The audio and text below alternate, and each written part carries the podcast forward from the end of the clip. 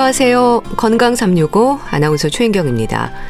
척추 측만증으로도 불리는 척추 옆구분증, 주로 성장기 청소년들에게 발생 위험이 높은 질환입니다. 이름에서도 알 수 있는 것처럼 척추가 일정 각도 이상으로 휘는 걸 말하는데요. 척추 옆구분증의 원인이 뭘까요? 성장이 멈추면 휘는 증상도 멈추게 되는 걸까요? 운동 치료와 같은 여러 치료법들은 어떤 효과를 기대할 수 있는 걸까요? 보조기나 수술적 치료가 필요한 경우도 많을까요? 척추 옆구분증에 대한 치료 잠시 후에 알아보겠습니다. 그리고 건강 관리에 있어서 살펴야 하는 부분이죠. 콜레스테롤에 대해서도 짚어봅니다. 건강 365 한마음의 갯밥이 듣고 시작하겠습니다. KBS 라디오 건강 365 함께하고 계십니다. 왼쪽, 오른쪽 어깨 높이가 다르거나 허리 한쪽은 들어가고 다른 쪽은 튀어나오는 모습으로 육안으로도 확인이 가능한 질환, 척추 측만증으로 불리는 척추 옆구분증입니다. 척추가 비틀어지면서 옆으로 굽는 상태인데요.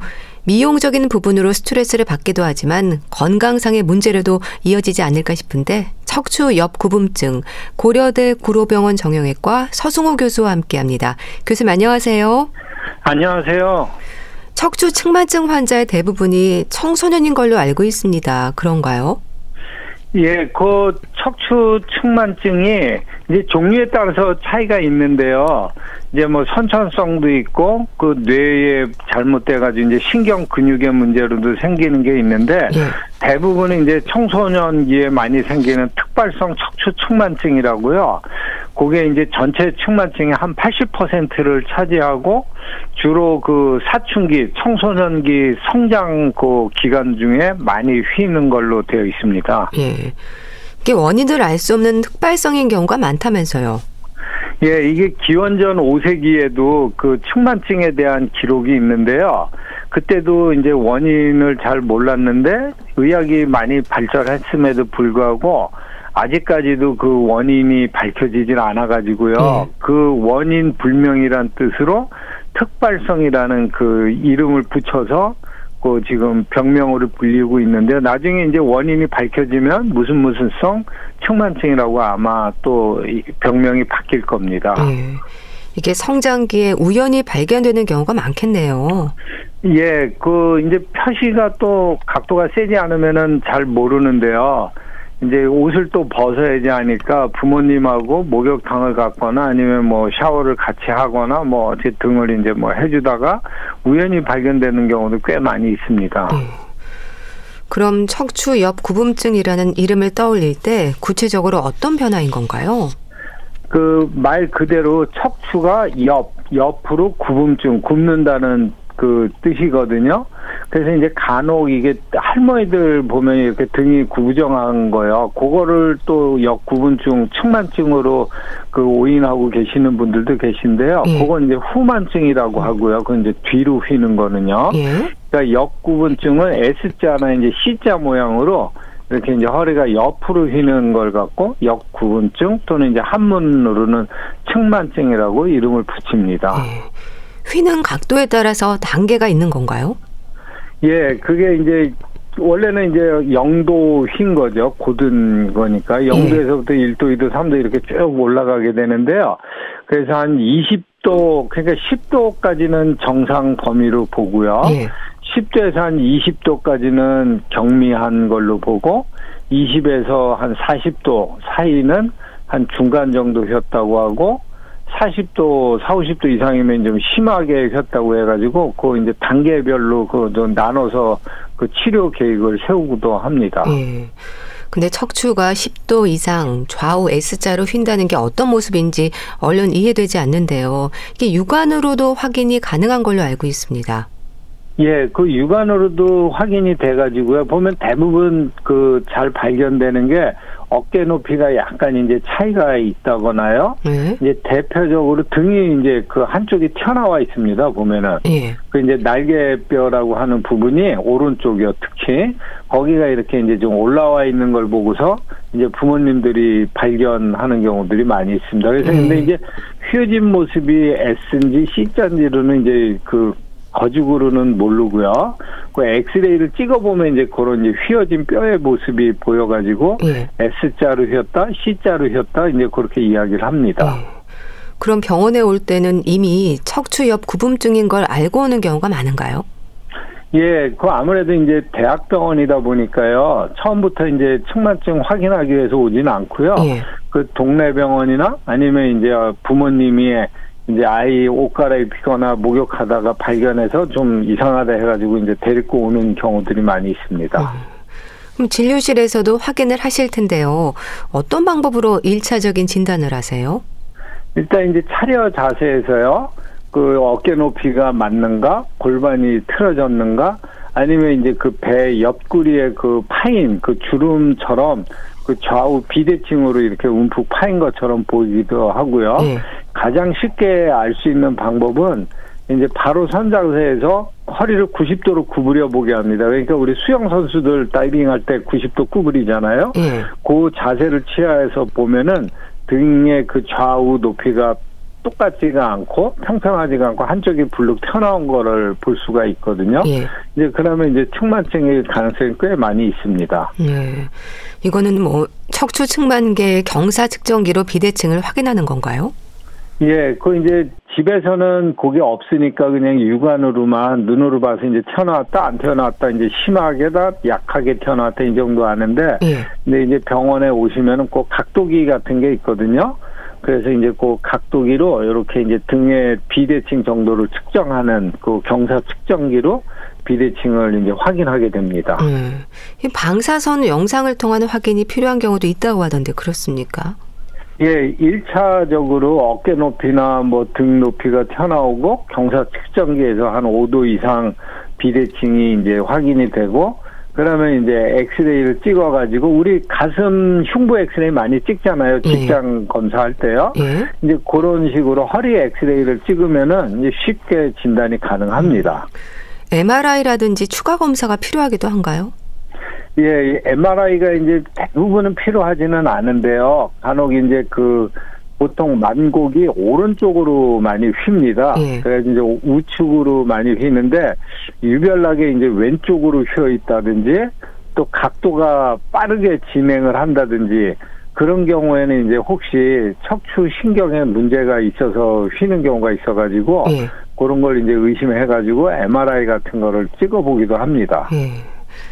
그런데요, 이렇게 척추 옆 구분증으로 척추가 휘어도 환자들은 통증이라든지 증상이 없습니까? 예, 이게 그 휘어져 있다는 것 이외에는 다른 증상이 없어가지고 그 각도가 많이 진행할 때까지도 모르고 지내시는 분들이 있을 정도로 어떤 뭐 통증이나 어떤 뭐 장기 압박에 따른 증상 그런 게 안 나타나는 게 이제 또 특징 중에 하나입니다. 예. 근데 허리 통증을 느끼는 경우도 있다고 하던데요. 직접적인 연관은 없는 건가요? 예, 그 간혹 허리가 휘어 있으신 분들 중에 보면 이제 허리가 아프다는 분들이 있는데 보면은 이제 그런 경우는 그 허리 휜 것 때문에 아픈 거이기보다는 예. 그거와 측만증 휘어져 있는 거와는 관계없이 휜 허리 그 통증이라고 보통은 이제 진단을 내립니다. 네. 그래서 이 알려져 있기로는 측만증이 있어도 유통이 더 많이 생기지는 않는다. 그렇게 이제 알려져 있습니다. 예. 그럼 척추 옆 구분증의 진행이라고 한다면 점점 더 기우는 거라고 봐야 됩니까? 예, 그 성장기 그러니까 한 2, 3년간 애들이 사춘기 때 이제 청소년들이 크는데요. 예. 그때 성장하면서 각도가 이제 조금씩 더 진행을 하는 게 특징입니다. 예. 초기 치료가 중요하겠어요. 예, 이게 안타깝게도 한 번 휜 허리는 이게 이제 잘 펴지지를 않아 가지고요. 교정이 안 되기 때문에 빨리 발견해서 더 이상 휘지 않게 이렇게 이제 예방적 치료를 해주는 게 제일 중요하기 때문에 조기질 그 진단이 중요합니다. 예. 그럼 방치될 경우에 건강상의 위험도 있을까요? 척추 옆 구분증으로 인한 흉추 만곡의 위험도 지적이 되던데 이게 어떤 의미인가요? 예, 그 일단은 각도가 커지면은 이게 이제 뭐 한 2, 3년 사이에 한 뭐 6, 70도, 8, 90도까지도 확 휘는 그 학생들도 있거든요. 예. 그 정도로 휘게 되면은 심장이나 폐 같은 중요 장기가 눌리게 되고요. 또 원래는 이제 흉추 그 가슴 부위가 보면은 이 약간 좀 등이 구부정하게 돼 있거든요. 그래서 예. 항아리처럼 곡선이 이제 뒤로 있게 되는데 그게 이제 폐 용적을 높게 하기 위해 가지고 이렇게 항아리처럼 뒤로 튀어나와 있는 건데요. 예. 근데 그 측만증이 있으면은 그게 오히려 안으로 거꾸로 이렇게 밀려 들어갑니다. 허리가. 음. 그래가지고 폐 용적이 작아지는 그런 위험도 있습니다. 음, 폐활량이나 호흡 곤란으로도 이어질 수 있을까요? 예, 결국은 이제 그 가슴 부위 흉추가 많이 휘어지게 되면은 그 심장이나 폐 같은 게 압박이 되면서 폐활량이 감소하고 이제 아주 심하신 경우에는 이제 어, 젊었을 때는 관계없지만 이제 나이 먹으면서 점점 이제 호흡 곤란으로 이어져 가지고 계단 오를 때도 힘들어하고 이제 네. 그런 경우도 있습니다. 이게 청소년기의 발병 위험이 높은 만큼요. 혹시 성장에도 문제가 될지 걱정하는 분들이 많을 텐데요. 어떨까요? 예, 그 이 성장 자체는 이제 문제가 없는데요. 예. 이게 바로 크지를 않고 옆으로 휘니까 이제 키가 이제 크지 않는 것처럼 느껴질 수가 있거든요. 근데 그 뼈 자체는 성장에는 문제는 없습니다. 그럼 성장이 끝나면 층만도 멈추는 거네요? 예, 예, 다행히도 이제 그 성장이 한 여학생 같으면은 뭐 한 중3 음. 이제 남학생은 고1, 2면 성장이 멈추는데요. 이제 그러면은 측만증도 멈춥니다. 그러니까 이제 나무도 크면서 휘듯이 그 성장할 때 잠깐 한 2, 3년간 휘는 게 또 특징입니다. 음. 그럼 성장 단계라든지를 고려해서 치료가 결정이 되는 건가요? 예, 그 치료법으로는 뭐 보조기도 하고 운동 치료도 하고 심하면 수술도 하는데 이제 그거를 결정할 때 가장 중요한 요인 중에 하나가 네. 아이가 이제 성장이 얼마나 급속히 이루어지고 있고 얼마나 많이 남았는가 이런 거를 이제 고려해서 예. 치료 방법을 결정합니다. 예. 치료는 어떨까요? 더 이상 휘지 않도록 진행을 막는 게 치료 목적인가요? 예, 그 부모님들이 보면 이제 교정이 되는 거를 많이 말씀하시는데 예. 이제 교정 치료를 해도 이게 일시적으로만 이제 조금 펴지고 하루 이틀 지나면 다시 이제 원위치로 돌아갑니다. 음, 예. 그래가지고 이거를 교정된다고 보지는 않고요. 이제 치료의 최선의 목표로 더 이상 휘지 않도록 진행을 막는 거를 이제 치료 목적으로 삼습니다. 예. 치료법도 다양한가요? 예, 그 각도하고 성장 단계에 따라 틀린데요. 그 이제 성장기 아동이면서 각도가 한 20도 미만이면 이제 표시도 거의 안 나고 그래가지고 예. 이제 운동 치료 뭐 스트레칭 운동 그런 거 시키고요. 그러면 성장기면서 한 20에서 40도 사이면은 더휠 위험이 있기 때문에 보조기를 해서 더 휘지 못하게 예방적 치료를 하고 한 4, 50도가 넘으면은 나중에 성인이 돼서도 또 계속 조금씩 휠 수가 있기 때문에 무너지면서 휜 게 있어가지고 이제 그럴 때는 한 4, 50도가 넘으면은 수술도 고려를 합니다. 예. 또 이런 치료 방법들 중에서요, 뭐 만곡의 크기나 위치, 나이, 또 여학생들의 경우는 초경도 고려가 되는 건가요? 예, 그 특히 그 특발성 측만증이 보면은 여학생들이 남학생들보다도 세배에서한 음. 다섯 배 정도 더 많이 있습니다. 그래서 이제 여학생들이 초경을 전후해가지고 키가 많이 크거든요. 보통은 이제 초경하고 나면 한 2년 정도 크면은 이제 멈추기 때문에 초경 전인지 후인지 이런 거 하고 음. 나이의 그 뼈 나이의 성장 단계 그리고 이제 망곡 휘어진 부위가 이제 뭐 흉추인지 아래 요추인지 이런 걸 고려해 가지고 이제 치료 방법들을 이제 그 선택하게 됩니다. 예. 음, 관찰을 하거나 보조기를 착용하는 것도 치료법이 됩니까? 예, 그 관찰도 일종의 이제 치료로 보는데 이제 예. 관찰하면서 그냥 관찰만은 아니고 이제 스트레칭 운동 같은 음. 거를 좀 많이 하라고 하고요. 각도가 이제 20에서 40도이고 성장하면서 휘는 위험이 있거나 이제 휘는 경향이 있으면은 보조기를 해서 이제 더 휘지 못하도록 그 예방 조치를 취합니다. 음. 근데 이 보조기를 오랫동안 착용하는 게 쉽진 않을 텐데요. 어떤 부분들을 힘들어 하나요? 예, 보조기가 효과를 나타내려면 거의 하루 종일 한 20시간 이상 착용을 하라고 하거든요. 예. 그러다 보니까 아이들이 이제 두 가지입니다. 심리적인 측면으로는 학교 갈 때 이제 보조기가 플라스틱으로 돼 있어가지고 좀 표시도 나니까 예. 그 이제 아이들한테 이제 보조기 하고 있는 모습을 보여주는 그 스트레스가 있고요. 예. 또 하나는 이제 이 보조기가 휘어져 있는 데를 교정해서 잡아주기 위해 가지고 이제 압박을 해서 잡아주고 있거든요. 예. 휘어진 허리를 그러다 보니까 이제 압박 부위에 이제 좀 상처도 나고 불편하죠 아무래도. 음. 이제 그런 부분들을 좀 많이 힘들어합니다. 그러니까 아무래도 청소년 환자가 많은 만큼 정서적으로도 힘들 텐데요. 부모나 주변 사람들의 배려도 중요하겠어요. 예, 그게 아무래도 이제 보조기를 하고 있으면은 또 청소년 그게 예민한 시기인데 그러다 보면 이제 그 정서적으로 좀 애가 많이 스트레스를 받는데요. 그러니까 이제 부모님들이 그 아이가 보조기를 차야 되는 이유 이런 거를 이제 충분히 납득시키고 예. 이제 주변 사람들이 이제 그게 뭐 큰 병도 아니고 그러니까 이제 좀 잘 차고 하는 거다. 이런 식으로 이제 잘 배려를 해주는 게 특히 학교에서 이제 잘 배려를 해주는 게 중요할 것 같습니다. 예. 수술이 필요한 경우도 있습니까?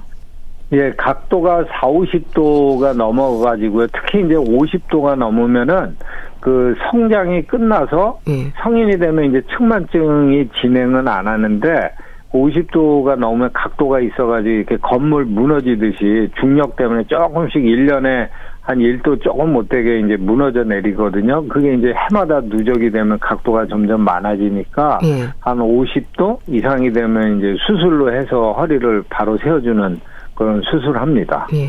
그럼 수술은 어떤 식으로 이루어지는 건가요? 그 기본적으로 우리 나무 옆에 휘어지면은 보조나무 세워가지고 이렇게 새끼줄로 이렇게 묶어서 바로 잡아주는 게 기본 원리듯이 그 휘어진 척추가 있으면은 거기에 이제 나사못을 박아가지고 거기에 이제 곧은 그 철심 철심 막대기를 이제 꽂아가지고 예. 척추를 잡아주는 그게 이제 수술의 기본 원리입니다. 예. 이 척추 옆 구분증이 성장과도 연관이 있기 때문에 특히 더 초기 치료가 중요하다는 생각이 드는데요. 조기 진단을 위해서 부모가 잘 살펴야 하는 부분이랄까요? 어떤 게 있을까요? 그 측만증은 한 번 휘면은 요게 이제 잘 안 펴지는 게 특징이니까 예. 그리고 급성장기 성 그 사춘기 성장기 한 2년 동안에 잠깐 휘는 거기 때문에 그때 잠깐 한눈 팔면은 본인은 이제 자각 증상이 없으니까 잘 모르거든요. 예. 그러니까 이제 부모님이나 타인이 봐줘야 되는데 그때는 또 아이들이 자기 벗은 몸 그 몸을 노출도 안 하니까 잘 발견이 안 되거든요. 예.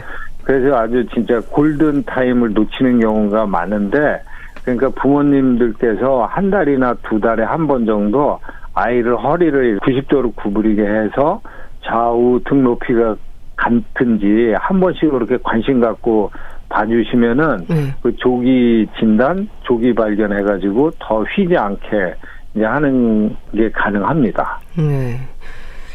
주로 청소년기에 많은 척추 옆 구분증에 대한 말씀을 들었는데요.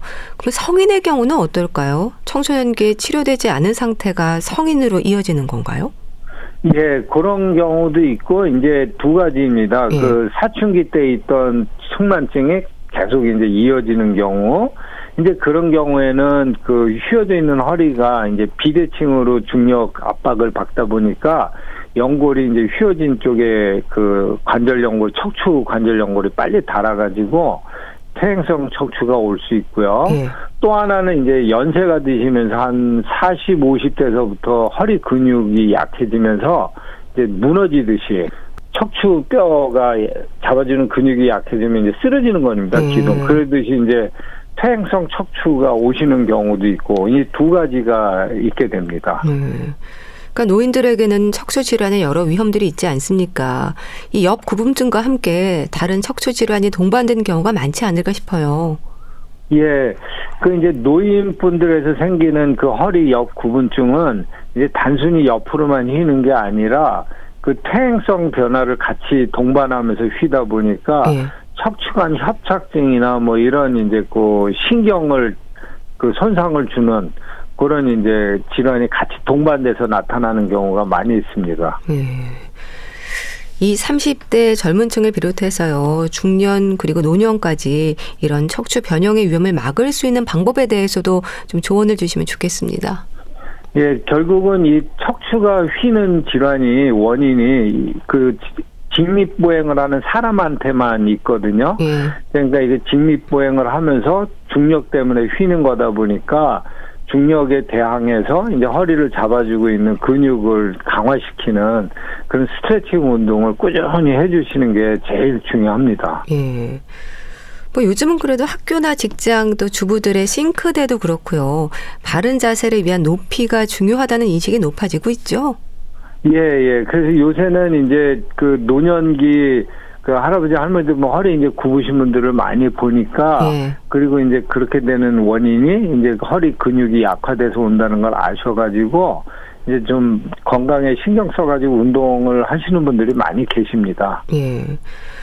책상에 앉지 않고 서서 일하는 게 척추 건강에 좋다는 말도 하는데 어떨까요? 맞는 얘기인가요? 예, 아무래도 이제 서 있으면 이제 허리 잡아주는 근력이 이제 계속 일을 하니까 앉아 있으면 이제 등을 구부정하게 앉게 되고요. 그 이제 서서 일하는 게 이제 허리 구부러지는 거에는 좀 도움이 될 수가 있는데 네.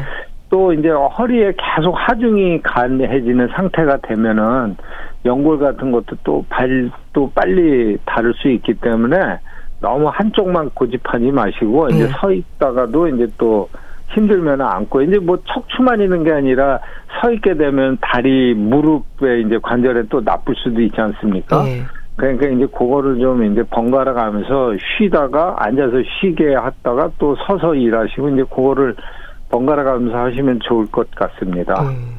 물구나무 서기가 도움이 된다는 말도 하는데 이건 좀 위험할 수도 있지 않을까요? 예, 이제 물구나무 서기를 하더라도 그 이제 잠깐이지 그거를 오래 할 수가 없지 않습니까? 네. 그리고 또 이제 잘못하면 이제 그렇게 하다 넘어지시면은 네. 이제 뭐 이제 허리 뼈나 이제 팔 관절 같은 게 상할 수 있기 때문에요. 너무 이제 원래 이제 그런 걸 젊어서부터 해오시던 분들은 괜찮은데 네. 이제 연세 드셔가지고 이제 그거 물구나무 석이 좋다고 그래도 막 갑자기 할래다가 음. 다치시는 경우 있으니까 조심해야 될 것 같습니다. 네. 또 허리 근육이나 척추 건강을 위한 운동에서요. 허리를 돌리는 게 좋은 방법일까요? 예, 이제 허리를 가끔 이제 훌라후프 음. 같은 것처럼 이렇게 이제 돌려주시는 거는 이제 건강에 좋은데, 근데 이제 중요한 거는 연세가 보통 있으신 분들이 허리 아프니까 이제 그때서부터 한 뭐 50, 60, 70 이렇게 되셔가지고는 많이 하는데, 음. 그때 이제 갑자기 막 허리 운동 하시려고 하면 오히려 이제 병이 생기시니까 준비 운동 하듯이 이제 허리가 그런 운동을 할 수 있을 정도로 어느 정도 적응이 된 다음에 이제 그런 운동을 이제 하시는 게 필요합니다. 네. 고려대 구로병원 정형외과 서승호 교수와 함께 했습니다. 감사합니다. 감사합니다. KBS 라디오 건강 365 함께하고 계신데요. 김목경의 어느 60대 노부부 이야기 듣고 다시 오겠습니다.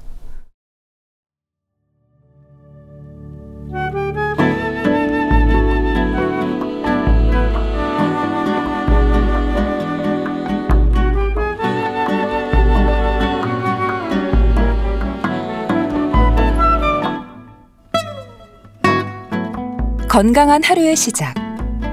KBS 라디오 건강 365. 최윤경 아나운서의 진행입니다. KBS 라디오 건강 365 함께하고 계십니다. 콜레스테롤이 높다고 하면 걱정이 많아집니다. 흔히 말하는 나쁜 콜레스테롤을 떠올리는 거죠. 하지만 콜레스테롤은 우리 몸의 세포와 세포막을 구성하는데 아주 중요한 성분입니다.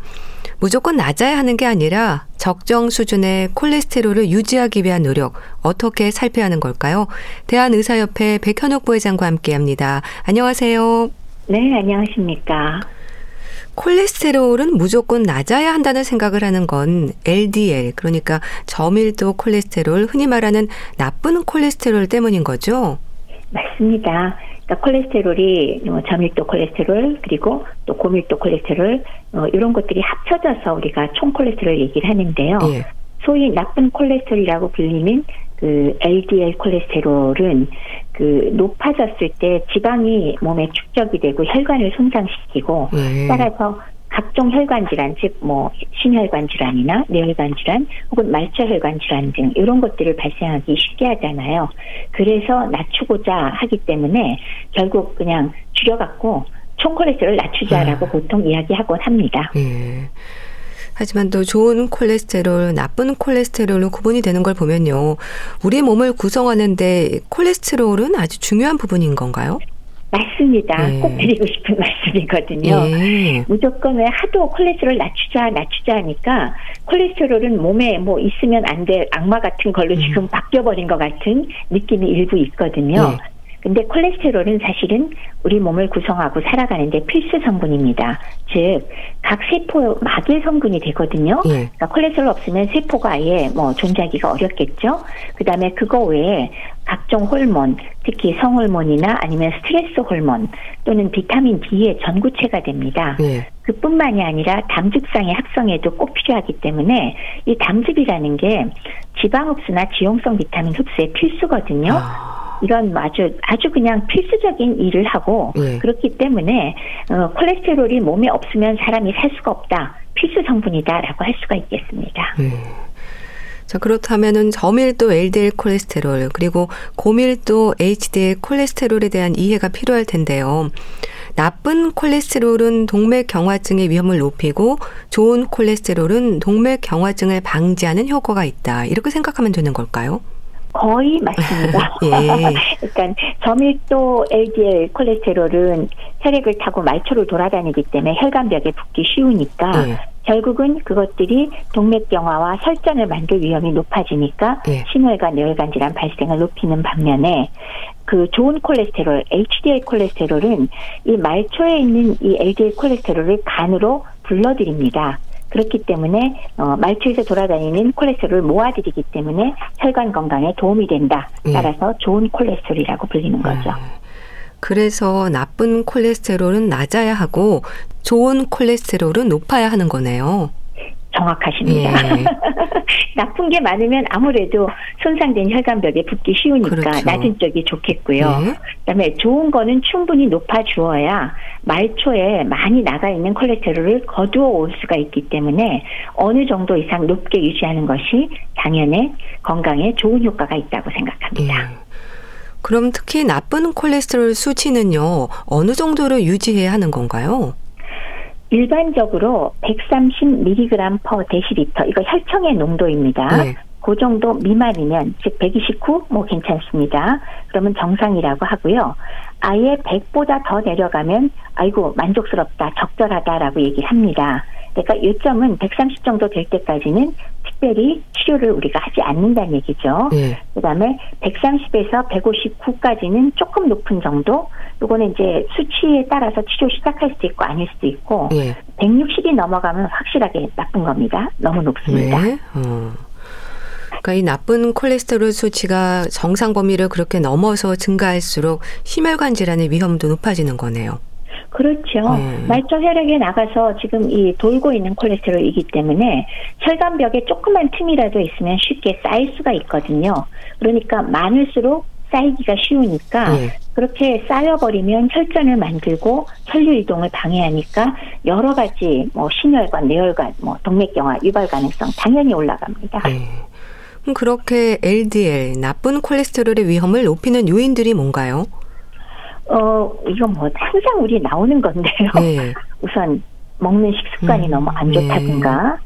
또 운동을 안 하는 좌식 생활, 현대인의 생활이라든가, 그걸로 인해서 오는 비만, 이런 것들이 전부 나쁜 콜레스테롤 위험을 높이는데, 식사 습관을 잠깐 뭐 꼽아 본다면 예. 트랜스 지방을 많이 먹거나 음. 포화 지방 섭취량이 높거나 예. 아니면 채소 같은 거 도통 안 먹어서 불포화 지방의 양이나 섬유소가 부족하되거나 예. 아니면 왜 달콤한 음식만 많이 먹기 때문에 정제된 당을 과다 섭취하는 거 이런 것들이 모두 LDL 콜레스테롤의 그 농도를 높이는 위험성을 높이는 요인이 될 수가 있습니다. 예. 먹는 것에 대해서 얘기를 해 주셨는데요. 결국 생활 습관이 중요할 것 같습니다. 어떤 노력이 필요할까요? 어, 조금 전에 이제 첫 번째 식사 습관 쪽은 조금 전에 말씀드린 거하고 반대로 해야 되겠죠. 네. 그러니까 뭐 인스턴트 식품을 좀 피해야지 아무래도 트랜스 지방이나 정제된 당, 과다 섭취가 줄어들 거고요. 또 실제로 우리가 음식을 조리하거나 먹거나 할 때 역시 설탕 자체를 줄이는 거 도움이 될 거고요. 예. 그 외에 채소를 많이 먹을 경우에 섬유소도 증가할 것이고 또 불포화 지방산 섭취도 늘어날 것이고 그다음에 조금 더 한다면 뭐 오메가 3를 음. 좀더 섭취하기 위해서 피쉬오일 같은 거 좀 신경 쓰면 어떨까 싶고요. 예. 두 번째는 어 뭐 식습관에 항상 따라오는 운동 하셔야겠죠. 예. 그다음에 세 번째는 술 많이 먹으면 안 되겠죠. 예. 절주하거나 음. 금주하시고 예. 담배 많이 태시면 역시 혈관이 망가집니다. 어, 금연하셔야 되겠고요. 그리고 어그 다음으로 꼽을 거는 체중 관리 해주셔야겠어. 예. 적정 체중을 유지하시고 그다음에 스트레스 많이 받아도 콜레스테롤 올라갑니다. 그렇기 네. 때문에 이런 노력들이 필요합니다. 음. 그 적정 체중의 의미는 구체적으로 뭘까요?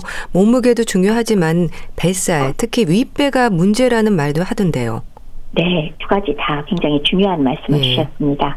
적정 체중은 그냥 우리가 봐서 날씬하고 보기 좋다. 그 기준은 솔직히 아니죠. 요점은 그 연령에 어떤 일정한 체중을 유지하고 있을 때 네. 질병에 걸릴 확률과 사망률이 가장 적게 나오는 정도의 체중을 의미합니다. 네. 즉 건강을 유지하기 위해서 가장 최적의 체중을 의미하는 거거든요. 그래서 요거를 이제 보통 측정할 때는 가장 간단한 방식은 키와 체중을 이용해서 체질량 지수를 보통 이용하잖아요. 예. 킬로그램 체중을 그 미터로 단위로 한 키 제곱으로 나눈 거. 그래서 요건 뭐 대충 상식적으로 많이들 숫자 아십니다. 예. 정상은 뭐 18.5에서 22.9. 음. 과체중은 23에서 25, 예. 그다음에 25 넘어가면 비만이다라고 얘기를 하고요. 그다음에 이제 두 번째 말씀 주신 뱃살의 문제. 뱃살이 그러니까 실제 전체 체중이 많이 나가지 않아도 최근에 마른 비만 얘기 아, 많이 하거든요. 예. 그런 경우에 결국 아. 내장 비만이 많은 뱃살이 나온 쪽인데 요게 사실은 내장 비만이 그냥 피하 지방이 많이 찬 것보다도 네. 질환과 관련이 더 높잖아요. 내장 비만이 많으면 혈관 질환 훨씬 더 많이 유발을 한다. 성인병의 위험 인자라는 거 많이 알려져 있는데 네. 그 중에서도 이제 윗배가 문제라는 말은 뭐냐하면 어 여성보다 특히 남성이 좀 더 많이 있지만 네. 피부를 만져보면 표피가 그렇게 두껍진 않아요. 근데 배는 볼록 나왔는데 특히나 그 윗배가 볼록한 경우 남성이 좀더 많죠 여성보다는. 예. 그런 경우가 바로 음. 소위 말하는 내장 비만, 그러니까 장기 사이사이에 예. 기름이 많이 껴 있는 경우고 이런 경우가 여러 가지 질환에 노출될 가능성이 높기 때문에 어, 이거는 반드시 관리가 필요하다라는 예. 말씀을 드려야겠습니다. 네. 네, 참 관리하기가 쉽지 않은데요. 뱃살을 어떻게 줄일 수 있을까요? 네, 참 어렵죠. 그렇죠. 어렵습니다. 그냥 단순히 체중 빼는 것만 갖고 사실 뱃살 잘안 네. 줄잖아요. 네. 네. 그럼에도 불구하고 우리가 일반적으로 그 다이어트 하는 거에 어 모든 거를 다 지켜주긴 해야 돼요. 그러니까 무조건 칼로리만 줄이는 것도 어느 정도 너무 많이 드시면 줄이긴 해야 돼요. 예. 근데 그것만이 아니라 식품의 종류에서도 어 특히나 정제된 당이 많이 포함된 탄수화물은 당연히 줄여주셔야 돼요. 예. 그래서 만약 탄수화물을 드셔야 된다 그럴 땐 가급적 통곡물이나 섬유소 많은 걸로 드시고요. 그 다음에 단백질의 섭취량은 늘려주셔야 안 그래도 체중이 빠지는 시점에 당연히 지방만이 아니라 근육도 빠져나가거든요. 예. 근데 단백질 섭취까지 하지 않는다면 이거는 음. 빠져나간 근육을 보충할 재간이 없기 때문에 예. 역으로 단백질 섭취량은 오히려 평소보다 조금 늘려주실 필요가 있고요. 그리고 술 드시면 안 되고요. 예. 그리고 술배 있잖아요. 음. 그죠? 그러니까 아, 완전히 예. 소위 텅 빈 칼로리라고 우리가 부르잖아요. 예. 그래서 술을 많이 드실 때는 뭐배 나오는 건 너무 당연하기 때문에 음. 금주 필수입니다. 그러면서 적절한 운동을 하되 유산소 운동만이 아니라 근력 운동을 꼭 포함시켜서 예. 운동을 같이 해주셔야 어느 정도 컨트롤이 될 수가 있습니다. 예. 지방 섭취량에 대해서 좀 얘기해 주세요. 포화 지방에 대한 이해도 필요할 것 같은데요. 우선은 이제 과거에는 지방이 아무래도 칼로리가 높다 보니까 똑같은 그람당 칼로리가 두 배 이상 나오잖아요. 예. 뭐 지방만 줄이면 모든 게 다 될 거라고 믿었던 적이 있는데 사실 최근에 와서는 그렇게 생각은 하지 않습니다. 아, 지방도 건강한 지방, 건강하지 않은 지방. 예. 그런데 방금 말씀 주셨지만 포화 지방이나 트랜스 지방은 건강하지 않은 지방이다라고 음. 우리가 이해를 하면 되지 않을까 싶습니다. 그래서 이 포화지방, 트랜스지방은 말씀드렸다시피 자연계에 있는 건 아니고요. 이런 그 첨가물이나 아니면 우리가 튀긴 기름을 굉장히 여러 번 쓰거나 하면은 발생하는 거거든요. 예. 그렇기 때문에 어, 인스턴트 식품이나 이런 데 많이 들어 있고 그다음에 튀김을 여러 번 사용한 기름으로 튀겼을 때 문제가 되니까 예. 그런 걸 좀 피하시면 되겠고요. 그다음에 이제 포화 지방의 경우는 우리가 동물성 지방이라고 보통 얘기를 하죠. 네. 근데 이것의 과다 섭취는 확실히 콜레스테롤과 중성 지방을 상승시키는 그런 효과가 있습니다. 그래서 혈관 질환이 증가하니까 이 포화 지방의 양을 하루 총 열량의 7% 미만 혹은 하루 15g 이내. 근데 사실 골치 아파요. 아, 숫자가. 네. 네. 어쨌건 그 지방이 많은 붉은색 고기를 너무 많이 먹지 말자가 일단은 답이고요. 예. 그러면서 그러면 진짜 그것 때문에 병 많이 걸리냐? 음. 이 포화지방 많은 식단을 먹는 사람들이 통계적으로 봤을 때 실제로 포화지방이 많은 식단을 즐기는 사람들이 심혈관계 질환이나 이상 지질 혈증 많이 발생하고요. 예. 암이나 알츠하이머병, 파킨슨병 같은 퇴행성 질환의 질병의 이환율, 그러니까 걸릴 확률이 높아지고 네. 사망률도 크게 증가했다는 걸 우리가 보거든요. 그렇기 때문에 동물성 지방인 포화지방은 줄이는 게 좋겠다. 예를 들면 그럼 어떤 거냐? 네. 고기의 비계, 아. 그러니까 돼지나 소의 기름 있죠. 예. 이건 피하시는 아, 게 예. 좋고요. 그 다음에 버터 너무 많이 드시지 마시고요. 그 다음에 식물성이지만 팜유나 코코넛 오일이 포화지방입니다. 예. 이것도 과다하게 드시지 않도록 신경 쓰셔야 되고 치즈, 크림, 그다음에 뭐 이런 것들은 우유에서 온 것이라 좋은 거긴 하지만 예. 역시나 포화지방이 많기 때문에 너무 많이 안 드시면 좋겠고 소시지 같은 것도 많이 드시지 않도록 하는 게 좋겠습니다. 예. 그럼 또 새우나 오징어, 생선 내장, 장어 뭐 이런 음식들도 피해야 한다는 말도 하는데 어떨까요? 지금 말씀 주신 게 왜 소위 콜레스테롤이 매우 많이 음. 함유된 음. 그런 식품들이죠. 근데 콜레스테롤 많이 든 것의 장적이 공통점이 뭔지 아세요? 맛있어요. 아, 고소하고. 그렇네요. 그렇긴 한데 실제로는 우리 몸에 예. 콜레스테롤 농도가 먹은 거가 고스란히 그냥 들어간 대로 100% 반영되느냐? 사실 그렇진 아, 않거든요. 아, 네. 실제로 뭐 계란 노른자가 이거 저기 왜 그 콜레스테롤이 그람당 함유된 게 제일 높은 거긴 한데요. 네. 과연 하루에 섭취량이 뭐 콜레스테롤이 300mg이라고 했을 때 음. 오징어나 달걀 같이 콜레스테롤 많이 들어있는 거를 그만큼 먹었다고 그만큼 몸속에서 올라가냐? 네. 사실 그렇진 않습니다. 콜레스테롤이 사실은 간에서 주로 합성하는 게 몸에서 돌아다니거든요. 예. 우리가 콜레스테롤 섭취했더라도 다 분해해서 일단 흡수했다가 간에서 처리를 한 다음에 필요량만큼 만드는 예. 그런 경우가 되기 때문에 건강한 사람의 경우는 이렇게 식사를 통해서 섭취한 콜레스테롤 양은 혈청 콜레스테롤에 그렇게 영향을 많이 미치지 않습니다. 예. 10% 15%라고 하거든요. 그래서 어, 알아서 건강할 때는 소화관에서도 콜레스테롤 흡수를 적당히 흡수를 좀 적게 음, 하고 예. 또 합성되는 것도 억제를 하거든요.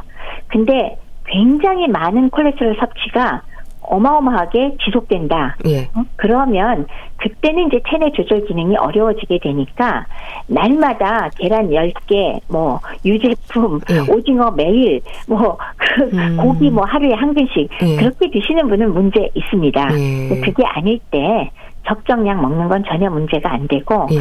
실제로 미국의 FDA 경우도 콜레스테롤 높은 사람이라도 계란 노른자를 음. 일주일에 두 개 먹어도 된다고 할 정도입니다. 아, 예, 예, 그럴 정도이기 때문에 예. 바로 그걸 못 먹는 식품으로 취급하시면 안 됩니다. 예. 또 섬유소가 이제 풍부한 식사도 강조가 되지 않습니까? 그렇죠. 네. 어, 특히나 뭐 이런 그 전곡류 같은 데 들어있는 수용성 섬유소는요. 네. 몸속의 콜레스테롤을 체외로 배출시키는 효과가 있어요. 근데 그것만이 아니라 이런 전곡류에는 폴리페놀이라든지 이렇게 식물성의 활성 물질, 몸에 좋은 거, 예. 항산화제, 항염증 작용을 하는 그런 좋은 물질이 많이 있잖아요. 그렇기 때문에 이런 수용성 섬유소가 풍부한 전곡류를 같이 섭취해 를 주시면 예. 동맥경화증도 예방할 수 있고 심혈관 질환도 예방할 수 있으니까 네. 어, 가령 연구 하나의 결과를 보면은 하루에 전공률을 한 40g, 4큰술 정도 섭취한 사람이 어, 한 3g, 그러니까 한 10분의 1 큰술, 그러니까 한 10분의 1 음. 정도 섭취한 사람에 비해서 심혈관 질환 유병률이 21% 낮게 나타났다 그러니까 이거 상당한 거죠. 예. 5분의 1 정도 줄어든다는 음. 얘기니까요. 그래서 섬유소 풍부한 식사 많이 하시기 바랍니다. 예. 또 싱겁게 먹는 식습관은 당연하겠죠. 그렇죠. 소금을 과다 섭취하시면 뭐 지극히 당연하지만 고혈압 유발하고 또 그 자체가 혈관 손상을 일으키니까 만약에 고콜레스테롤증이 있으면서 혈관이 손상돼 있으면 뭐 당연히 혈관 질환 발생 가능성 높아지죠. 예. 그러니까 조리할 때 적게 넣는 건 물론이고요. 채소와 과일 많이 드시고 칼륨이 많거든요. 나트륨 대신에 그다음에 가공식품에 많이 들어 있으니까 예. 많이 드시는 거 피하시는 게 좋겠습니다. 예. 그리고 운동도 강조를 하시는데요. 운동이 왜 그렇게 중요할까요? 운동하면은 우선 근골격계 기능이 향상되는 건 뭐, 뭐 생각만 해도 당연한 거죠. 네. 그죠? 그 다음에, 어, 체지방량이 운동을 통해서 어느 정도는 감소시킬 수 있잖아요. 그런 효과도 당연히 있을 거고, 또, 뭐, 그렇게 되기 때문에 오히려 이제 근육량은 증가할 수가 있을 거고요. 네. 운동 자체가 면역 기능도 향상이 되고, 그다음에 여러 가지 내분비 내사 기능도 향상이 되면서 네. 영증 물질이 감소하니까 또 그것만으로도 어 뭐 운동만으로 콜레스테롤 떨어진다는 말씀은 드릴 수 없지만은 어, 근육량을 늘리면서 체중을 조절하고 염증 물질을 감소시키는 걸로 여러 가지 긍정적인 효과가 당연히 있을 거고요. 그다음에 운동 자체가 또 스트레스를 해소시키고 뇌 기능도 향상시키잖아요. 네. 그러니까 만성 퇴행성 질환 같은 것도 예방을 하기 때문에 운동은 꼭 하셔야 됩니다. 음. 습관으로. 네. 아무래도 유산소 운동, 근력 운동을 적절히 잘 섞어서 해야겠죠. 그렇죠. 예. 그러니까 유산소 운동 자체는 당연히 우리가 칼로리도 적절하게 소모해주고 심폐 기능을 향상시키지만은 근력 운동도 매우 중요해서 근력 운동을 적절히 섞어 주셔야 예. 우리 몸의 근육이 유지가 되면서 또 근육이 유지가 돼야지 칼로리를 사용하거나 몸의 대사가 원활해지거든요.